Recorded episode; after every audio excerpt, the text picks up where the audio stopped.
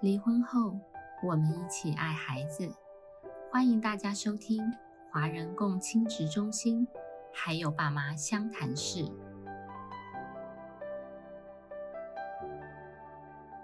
大家好，我是今天的主持人凯丽老师。那今天很开心邀请到花莲儿家的寓所主任黄心理师。那我们请黄心理师先跟听众打声招呼。大家好，我是寓所创伤复原中心的主任黄心理师。啊，谢谢你把那个名称讲的比较完整一点，不然大家刚想说寓所啊，什么寓所？是个餐厅吗？或是一个民宿吗？啊，是。所以那可能说一下寓所这个名称的由来好了。好，那我们是今年跟卫福部保护司申请呃经费，然后同意我们成立这个早年性创伤的疗愈所在。所以我们才称为寓所，心智疗愈所在是吗？是心智疗愈所在。那主要就是服务早年创伤的幸存者，我们的服务对象是这样。好，那这个部分可能最后请王主任再跟我们多介绍一点服务对象好了。OK，那我们知道说您也到花莲的国中小的校长会议。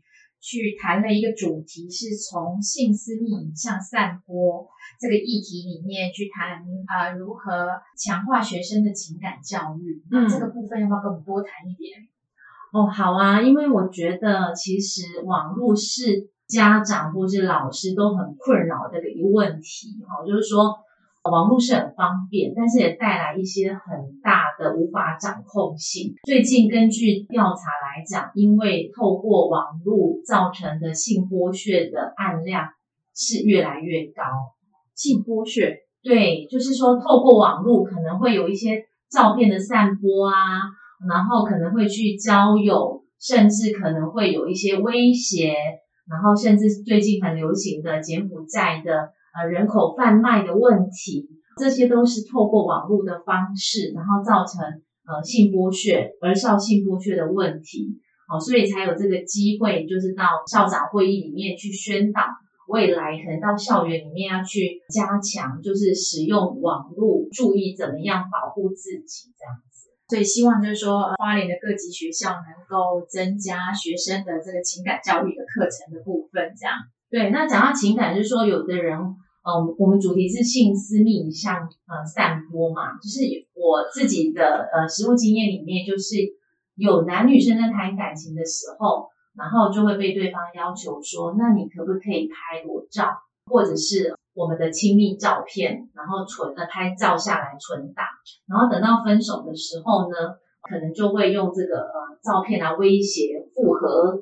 啊，或者是会有勒索等等的，所以可能我们就是需要去加强学生对于在呃情感上面的时候，不一定要透过这个性影像的啊拍摄传递来去联系我们之间，或是维护我们之间感情的一个方法，最好就是从源头开始，就是不要拍摄这样子。哈哈，是对自己的经验就是很难去拒绝这个部分啊，但是自己也会。要知道这会有一个风险，啊如果当在处理这个分手议题的时候，嗯，很容易它就变成了一个报复的工具，所以这个也会是希望就是说，哎，跟年轻的孩子谈怎么去处理这个分手议题。对，因为我觉得在年轻人有时候你会问他的时候，他就会说遇到了再说，做了再说。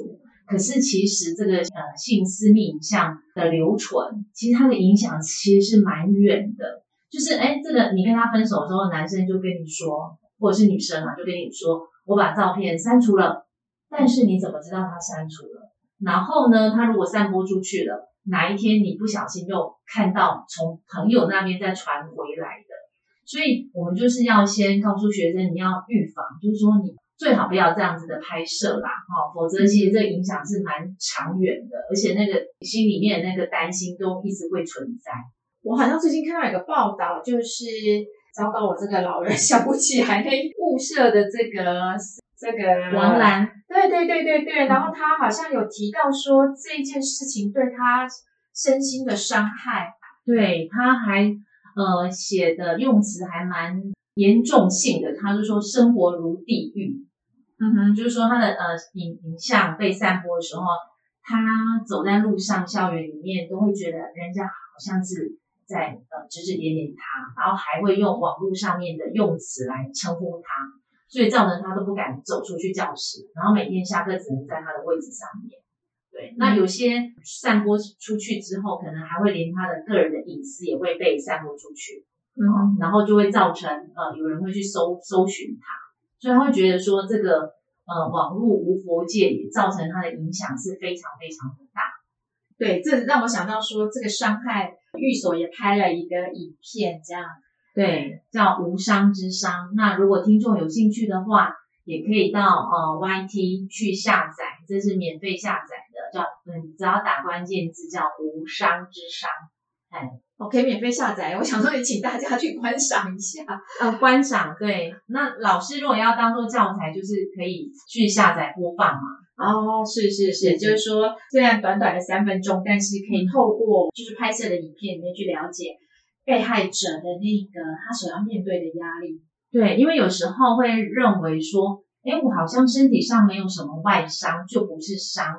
那其实呃，性私密影像的散播造成的精神跟心里面的伤，其实是蛮严重的。所以就是说，我们透过这个影片，呃，是没有台词的，所以我觉得呃，很很适合跟学生有一些讨论。哦，就是说，呃，透过这个三分钟影片里面，你看到了什么？